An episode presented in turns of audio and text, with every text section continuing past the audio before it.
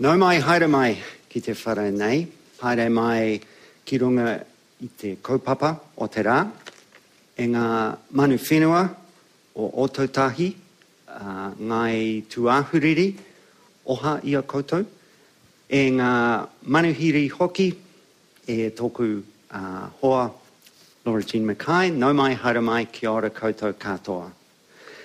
Uh, my name is Philip Armstrong. It's lovely to see you all here. The title of this event is Talking Animals. Um, Laura, Jean, and I are two of the talking animals in question. we'll be talking uh, about animals, we'll be talking about each other's work. Laura Jean is uh, a visitor to Ōtautahi. I live here, so in that sense, I'm the host and Laura Jean is the guest. Um, but in another sense, we're each other's hosts and guests, we're going to be um, asking each other questions about each other's work. And we're going to um, start that reciprocal process by introducing each other. um, so I'll start by introducing Laura Jean Mackay. Uh, Laura Jean comes from Australia, but she comes to us most recently now from um, Palmerston North, where she lives. Um, so, in that sense, Laura is an international visitor to the festival, and those are quite thin on the ground uh, this year, so we're lucky to have her uh, uh for that reason as well. She completed a PhD in creative writing at Melbourne University, and then, to her country's loss and to New Zealand's enormous benefit, uh, she took up this lectureship in creative writing at, um, at Massey University, where she is now. This year's been an astonishing year for Laura. Um, she's published a couple of really, I mean, amongst other things, no doubt, she's published, I've seen recently, a couple of wonderful essays, one in The Guardian about coronavirus in animals, one in The Spin Off, and perhaps elsewhere, a very, very moving essay about the death of her grandmother. Um, but she has also published The Animals in That Country, uh, came out six months ago. It's been described in, by reviewers as a combination of animal novel, a pandemic thriller, and a road trip narrative mashed together. It's been described, quote unquote, as a game changing and life changing book, as wise and obscene in equal measure, and as a triumph. Its effect on readers has been compared to being picked up and dumped by a wave and left gulping for air, and I having just reread it, I can attest that all those are very accurate assessments. Um, so, welcome, Laura Jean. Thank you so much for being here.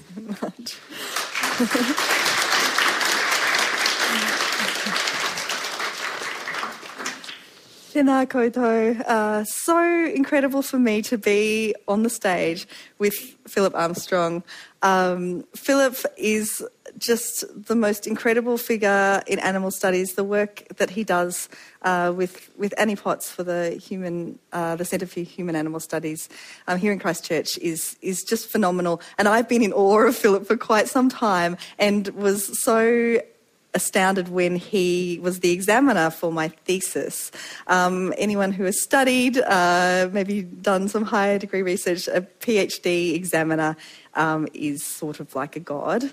Uh, he said very, very kind and tough things, and I didn't actually imagine that we'd be we'd be here together. But one of the works that um, Philip really um, produced that really influenced me was um, What Animals Mean in the Fiction of Modernity. Um, a few years ago, when you said you were looking at talking animals or you were writing a book about talking animals, people would laugh. It was a very amusing thing to do. So to have uh, people like Philip working in this space um, and saying, yeah, being with animals is funny, it is fun, but also it's, it's, it can be a serious topic of inquiry. That was really encouraging for me. So Philip um, lives in Lyttelton, which I've heard is absolutely stunning. Um, teaches, teaches literature, writing, and human animal studies at the University of Canterbury. In 2011, he won the Landfall Essay Prize for his essay on tenuous grounds, and that was an account of the Canterbury earthquakes.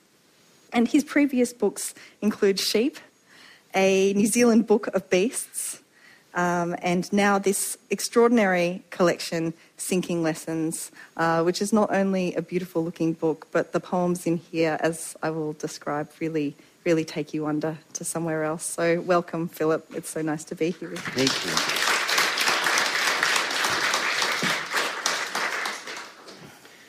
I'll go first. Okay.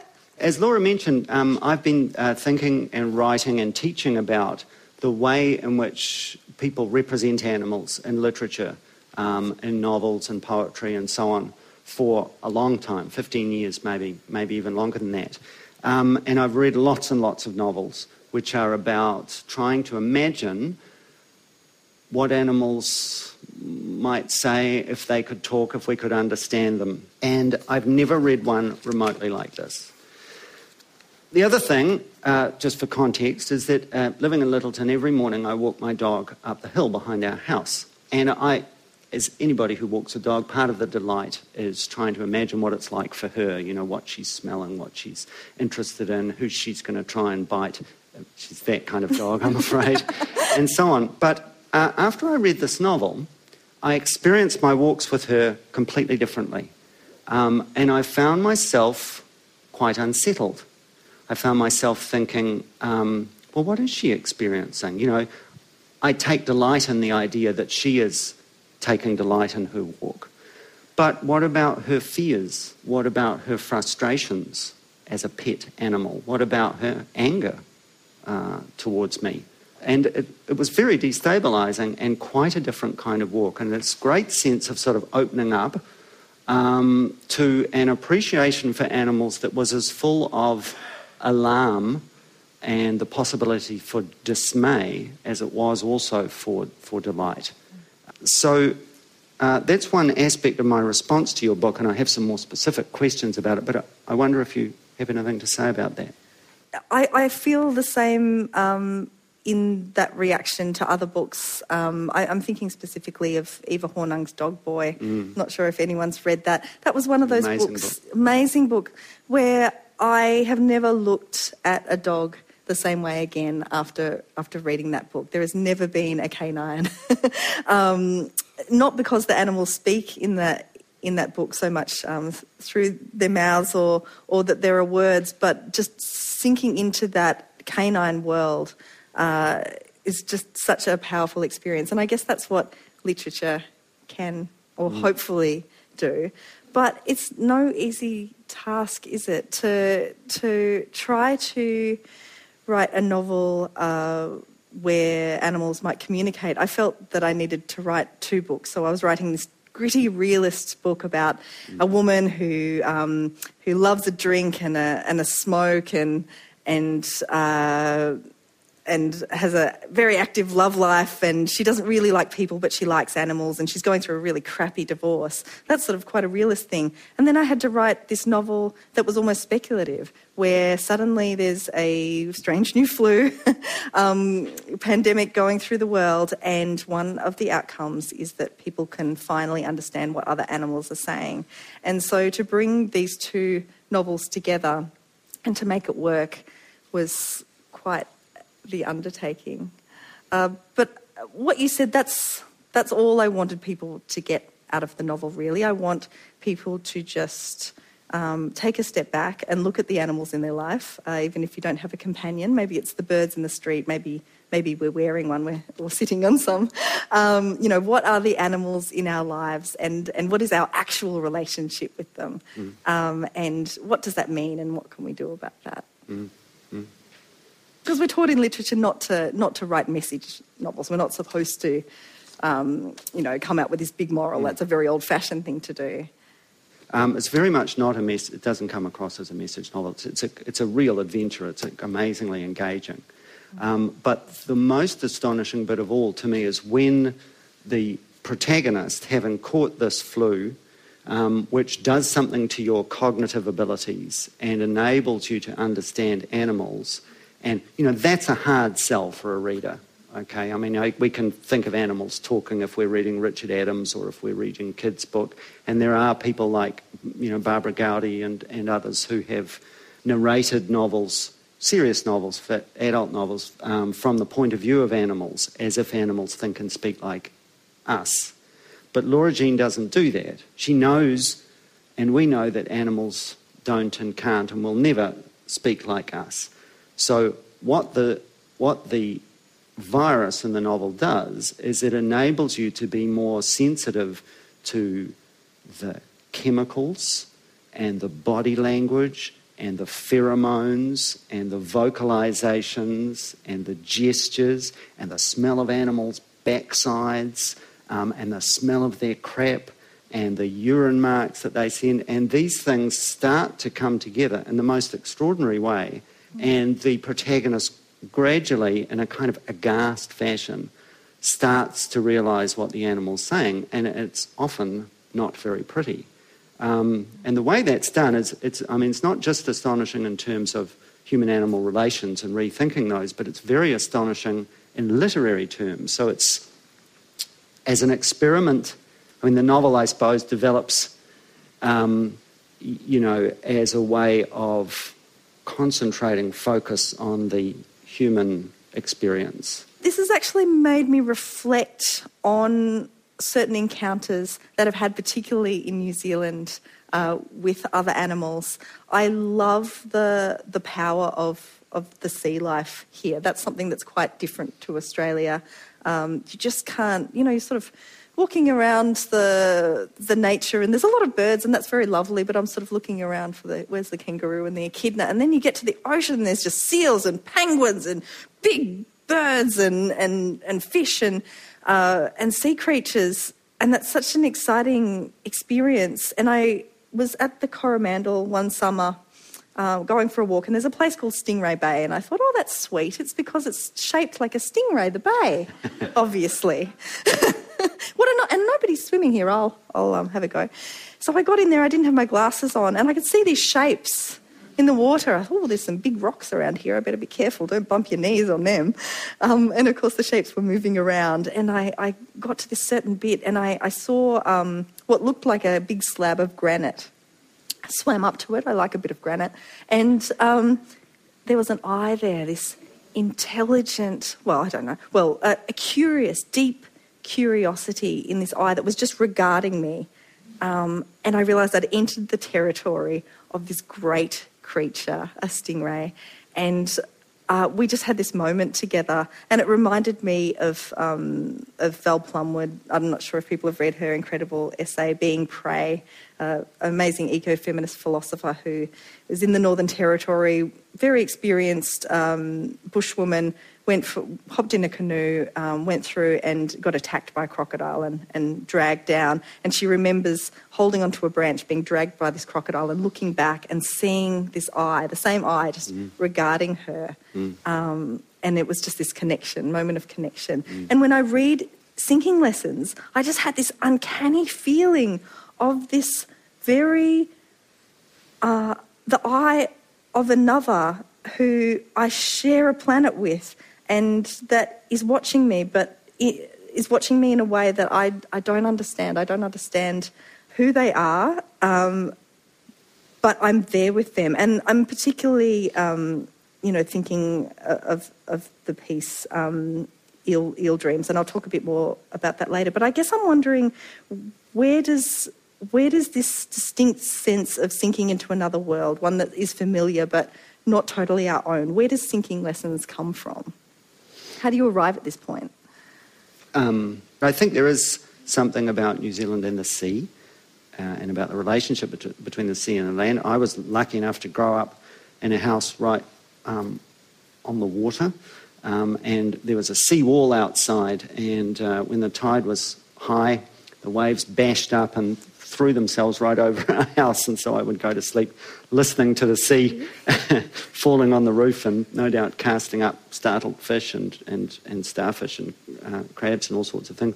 And so I think, um, yeah, for, for me, that, that sense of the non human world, um, its elements, its weather, the sea, animals, plants, being in us in the same, you know, as, as well as our being in them, being in our imaginations and being in our bodies and being in our spirits is, is very much uh, part of part of being here in these islands.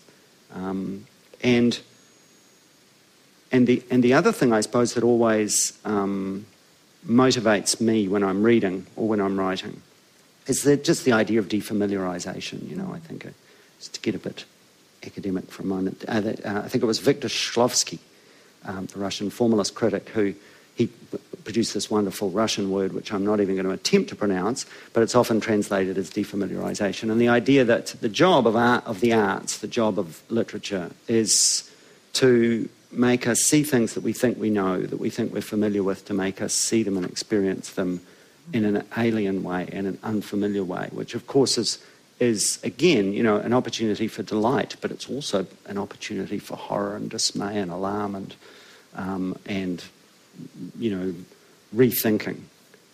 Well, what I find is that whether people think that writing about animals is, is silly or not, everybody has an animal story. Yep. Whether you like animals or not, Yep. there is not there's not a human on the planet No. who hasn't had an animal encounter and doesn't have a favourite animal story. Yep. And that's a really lovely way into talking about this world Mm. and talking about these sorts of subjects. Mm, absolutely.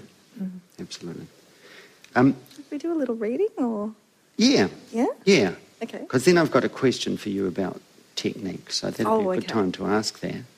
All right. Um, I'm going to. So there's a thing called zoo flu in this novel. The protagonist is Jean. She's a, um, a human, and uh, everybody's caught caught zoo flu, and, and Jean has finally caught it as well. And it means that she can communicate with other animals, but she hasn't yet had the chance to talk to her favourite animal, which is a dingo called Sue. So this is uh, Jean's first encounter with a dingo called Sue.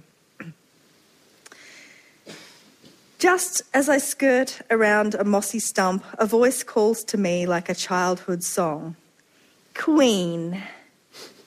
It rips through my itchy earplugs. I know it. Not Kimberly, my granddaughter, or Lee, or my son, or the little things in the tree, but someone so familiar that I skip, God help me, and start towards it.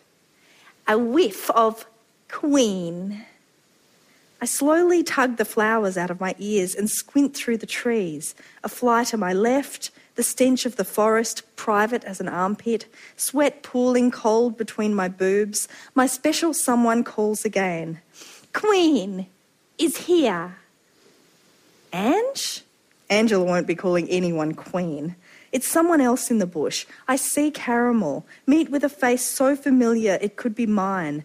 Takes a moment for me to understand it's not human. Everything. Sue? I stumble back into a pandanus tree. We're both breathing hard. Can you hear me, Sue? Copy that. Queen yesterday. She's right there, escaped from her enclosure, sitting politely in a clearing with one of our rainbow lorikeets in her mouth.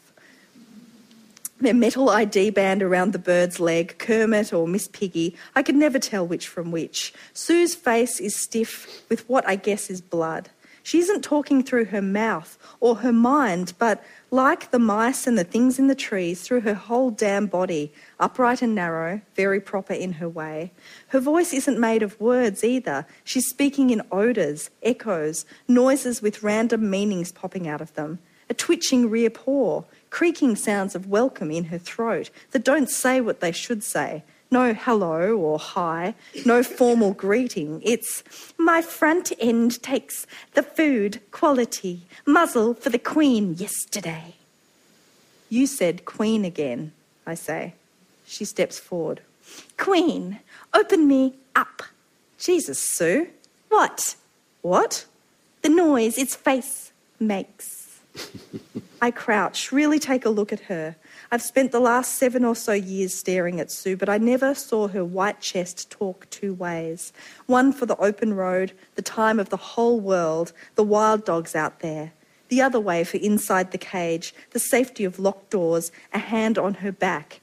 My, a hand on my back. Her body crackles around the parrot. It's all mine, Queens. Everything in me says this is bad. An edgy dingo is a dangerous one. Look, I'm not after your bird. You can moor it. Why don't we go back to your enclosure to do that? She bursts forward, body dancing. You'd think it'd be easier now we can talk. Back to your yard, good dog. But her twitchy paw, the rumbles in her throat, her smooth pelt, and her smart as whip ears all together say, gasping over the lock, I'm Mingy. It'll call me and I'd like to get a drink of it. Doesn't make a lick of sense. okay.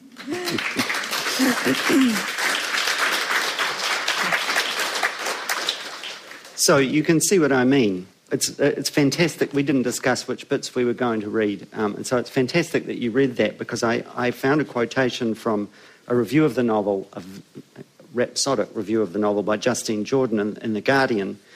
And she says, and I think this is spot on, she says, Mackay sets out the animal's communications in bold font as short, gnomic poems that hover somewhere between concrete poetry and a bad translation app. Um, so, th- so this is uh, Sue talking. The one made of bones and, line break, biscuits, the open parenthesis, yesterday, close parenthesis, spray, line break. I'm here for the line break queen, is Sue's message to Jean when they come to face to face.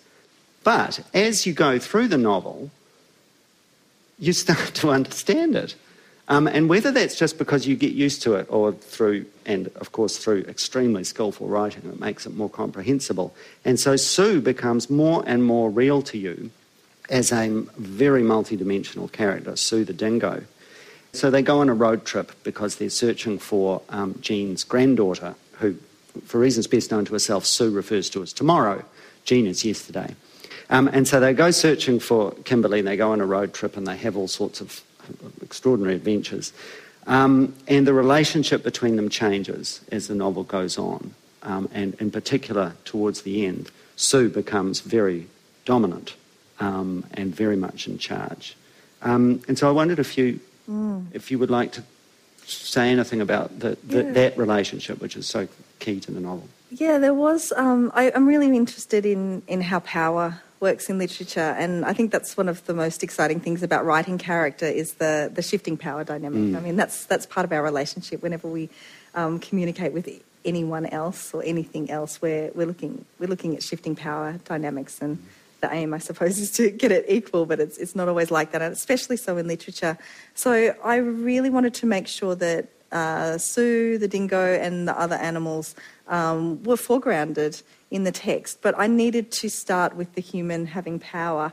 And I, being from Australia, um, the idea of sort of imperialism, of, of colonisation, um, is very, very present. And of course, there's a, a colonising of language. And in sort of translation and translation theory, that's, that's talked about a lot. So um, the, the way that we interpret uh, other languages uh, especially traditionally, if, if it's uh, interpreted into English, we have our take on it, um, and we and we put this colonising layer over the top. So when the animals speak, it is always mediated through the mm. human voice. It's a first-person voice of Jean, and so when Jean first hears what Sue is saying, she's thinking, "Oh, she's calling me queen. She's got this this immediate immediate uh, colonized attitude. You know, I'm I'm the queen.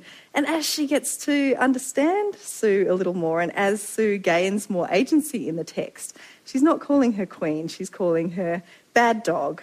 Um, or bitch or lickspittle, um, and this and this sort of goes goes down until eventually Sue settles on cat dog. You know, you can,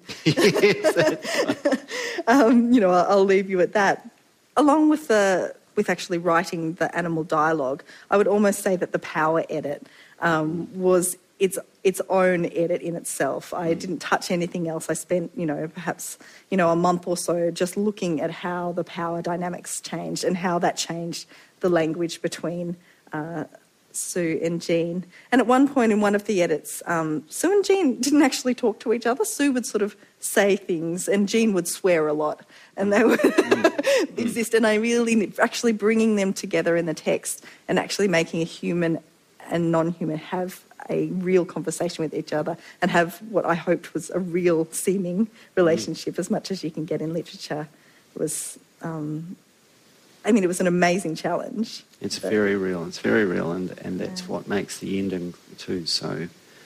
Uh, yeah, like being dumped by a wave. Yeah. I would love to hear from from sinking lessons, Philip. Um, all right, I'll, I'll I'll do a little I'll do a little one.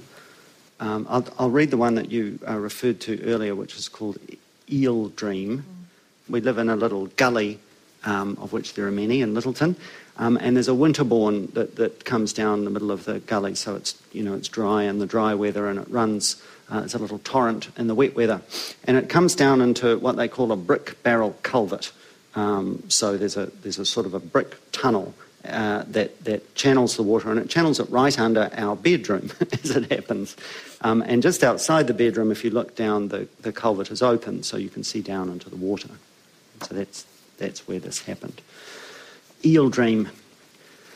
Last time out before sleep, the dogs dive into darkness, a torrent at full spate to them, but blank to me, except the torch's tunnel vision, glimpses, shaking leaves, a glinting chain of piss. I flick the beam into the brick lined culvert where the gully freshet flows under our house. Spotlit in the cloudy water, one young eel floats, still but for her sinuating fins. She's come up from the harbour. Her ancestors swam 40 latitudes to reach the navel of their dream. Their offspring made it back leaf larvae, glass eels, elvers, climbed sluices and conduits beneath the town, refusing to forget the place their parents knew. The dogs drop into bed. As I drift off, she slips downstream beneath my pillow. Oh, thank you. I'm so glad that you read that piece in particular. Eels are, are one of the creatures that have really struck me on on arriving and, and living in New Zealand. Mm. I didn't realise what a huge presence they have and how mm. important um, they are to New Zealand culture.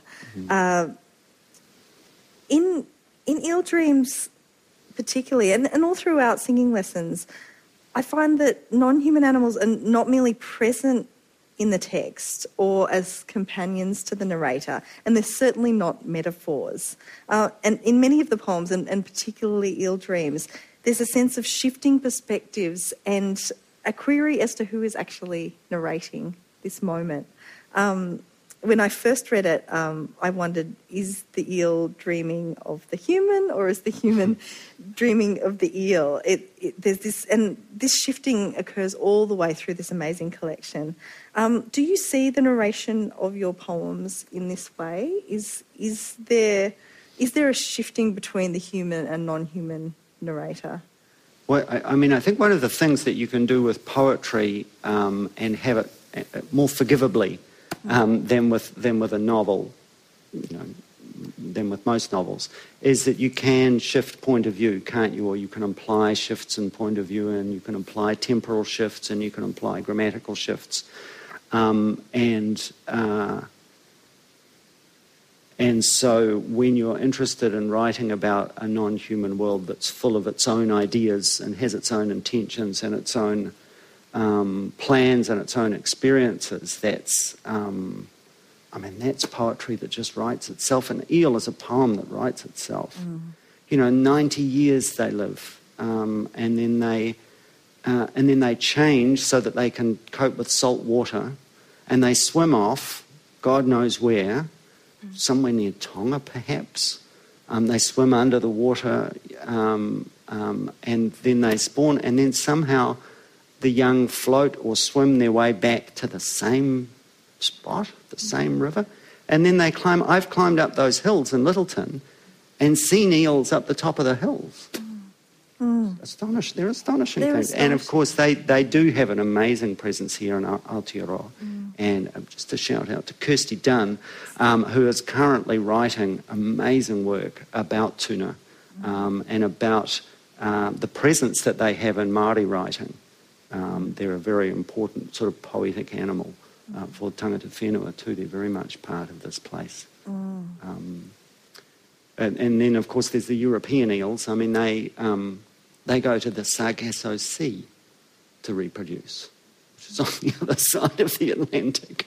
So, you know, I don't know what they're thinking. Mm. Um, but, I, but, you know, and, and, I don't know what I'm thinking all the time. And so, yeah, if I can get an animal to imply some of the things that I don't know I'm thinking, that's a poem. The written word can do something that no other technology can do. Yeah, I don't like to you know. think too hard about yeah. how how text becomes a picture in your head. That yeah. that does my head. yeah. That'll that'll do your head in. Magic. Um, but you can so you can occupy somebody else's thoughts, the writer's thoughts. You're actually occupying their thoughts. Your mind is being is going along their thought patterns for, you know, um, 270 pages, for goodness sake. Um, and so writing and reading are extraordinary things that do enable us to, to get out of ourselves or to get into the bits of ourselves that come from elsewhere. Um, yeah, and I think it's just uh, in, in, the nature of the things that interest me that I that I read and that I think about that um, the, the, non-human world um, gets me going. Mm. Yeah, yeah. Are you going to read us another poem? Um, this one's set in Lyttelton too, because if you live in Lyttelton, I mean, you can't help writing poetry anyway, can you? It's called a horizontal light. Um, you're following the track across the eastern slope above the town, just like you do most days. The sun's about to drop below the northwest hills. It shines a horizontal light upon the grass bank at your side and casts the life size shadows of a man with an old dog. Next moment, from behind, the shadow of a younger dog comes racing through the others and away. And that's the whole of it right there. Or else as near as you can get to it and gone more swiftly than a man walks, dog runs, sun sets, shadows follow over grass. Mm.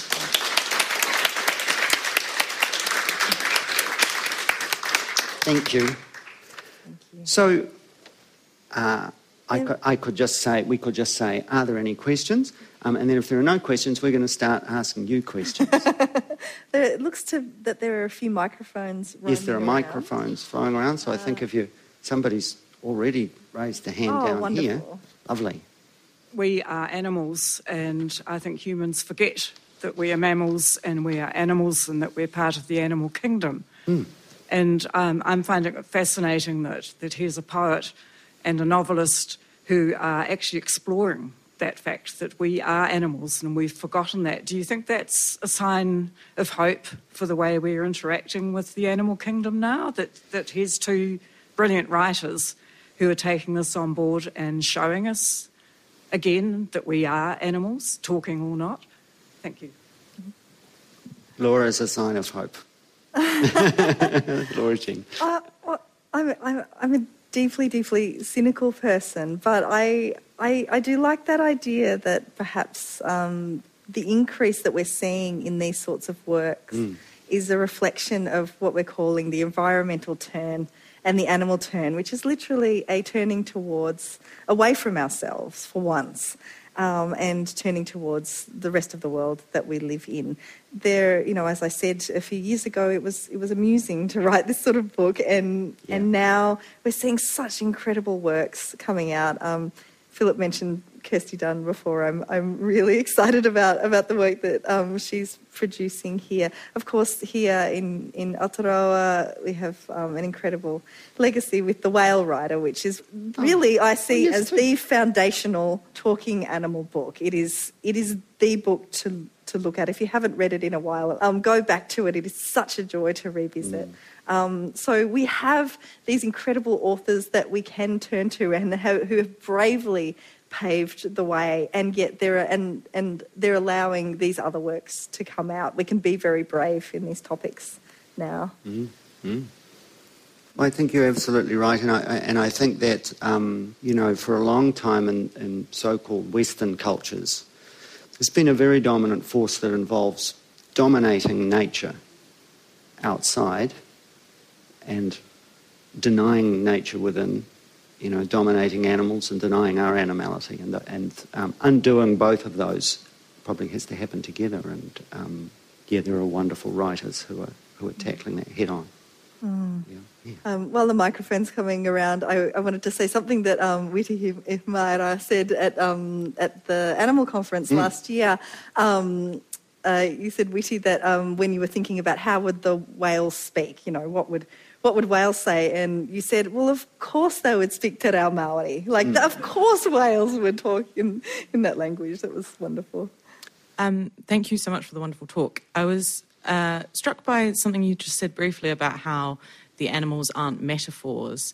And um, I'm kind of interested as whether to whether you think that using an animal uh, for kind of metaphorical purposes to illustrate something about the humans that doesn't relate to its own self is a kind of almost like literary exploitation of animals. That's a big one. Laura Jean, would you like to take it?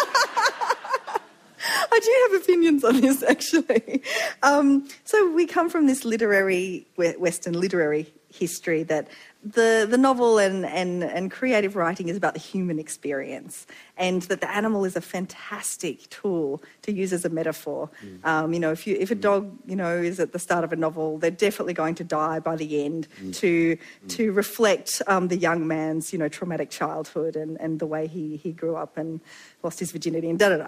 Um, it's, um, it, it's always a metaphor, but I don't think we need to discount that. Animals can be metaphors in literature, as can humans, as can a chair and a cup and, and a shoe. Um, but we're, we're realizing now that um, animal characters can also be foregrounded mm. and, and have agency and meaning that is completely separate to the human experience in the novel. And the novel is such an amazing form, mm. um, and, and short stories and, and poetry, especially, actually, because of those shifting perspectives that you're allowed, um, to be able to look at multiple narratives and multiple meanings and celebrate that. Mm-hmm. Mm-hmm. Yes, and, and, and, my just little addition to that would be that the thing about animals is that they're animate. Um, they're on the go and they're shifty.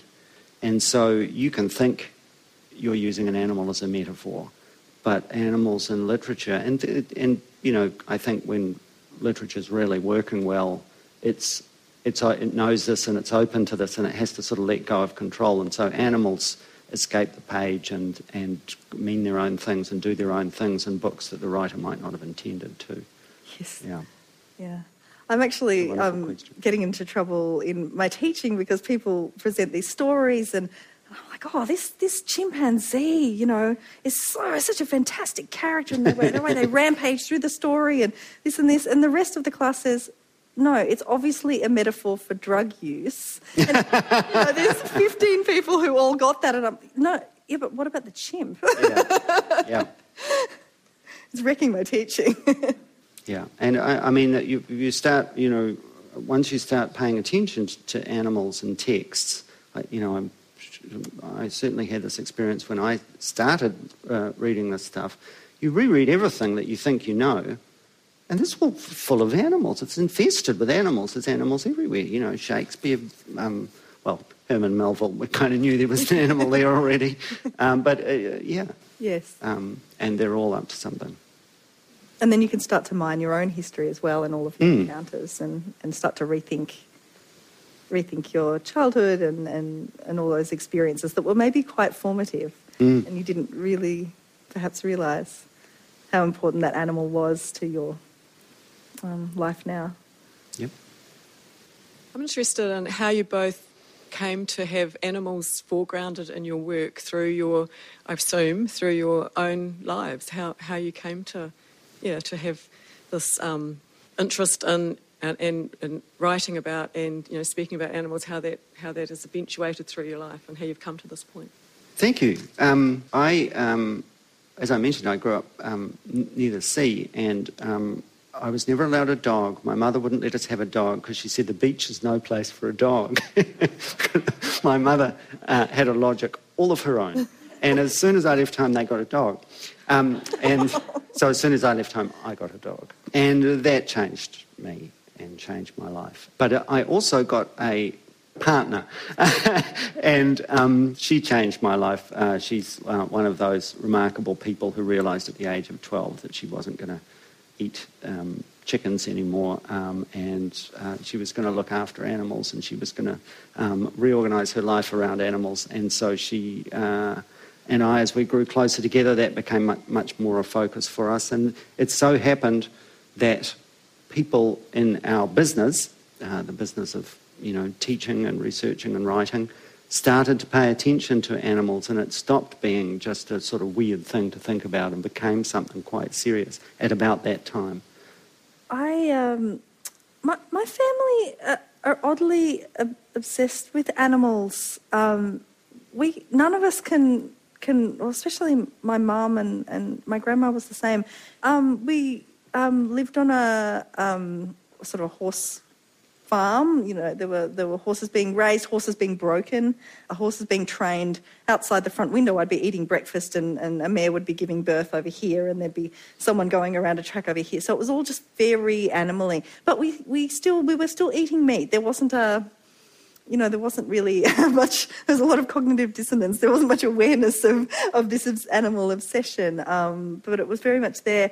And oddly, very separately, um, my brother, and I never thought that, w- that would happen, and my mum and I have all sort of gone towards sort of vegetarianism and, and veganism on our own separate things. I guess you just get to a point, maybe when you're that obsessed with animals, where you do start to go, hang on a second. um, and uh, I mean, this um, this novel sort of broke me in terms of of um, of eating animals and things that just I was I was halfway through writing it and um, I was I'd brainwashed myself. I just um, yeah I, I, couldn't do it anymore. So I guess they've just been always very very much there. But I don't actually have a companion. I have own. Um, I, I, don't. Yeah, there's no um, companion animal in my life. I just I move around too much. sometime in the, there's a canine in my future, I think. oh yeah, I would say so. Yeah. a dingo. A dingo, maybe. I was just curious uh, if there are any other novels around dingoes that you you've read or liked or would recommend. That's a great question. Um, Wild Dog Dreaming isn't a novel, um, but by uh, Deborah Bird Rose um, is an incredible sort of, I guess it's an academic study, but it's just a credible sort of meditation um, on on dingoes. Um, I'm I'm sure, and of of course, um, throughout Australia, um, dingoes dingoes arrived in Australia about uh, six thousand years ago, and so they're they're a very contentious figure. are they you know, compared to the, the longest living culture in the world um, of, of, of uh, 60,000 plus years, dingoes are quite a recent arrival, mm. but they have, they have been incorporated into the dreaming. So there would be incredible stories, Indigenous Australian stories um, around dingoes. In terms of novels, I've drawn a blank actually, mm. and I feel like I'll go behind that door and go, that one. Um, yeah, but if you come across any, please let me know.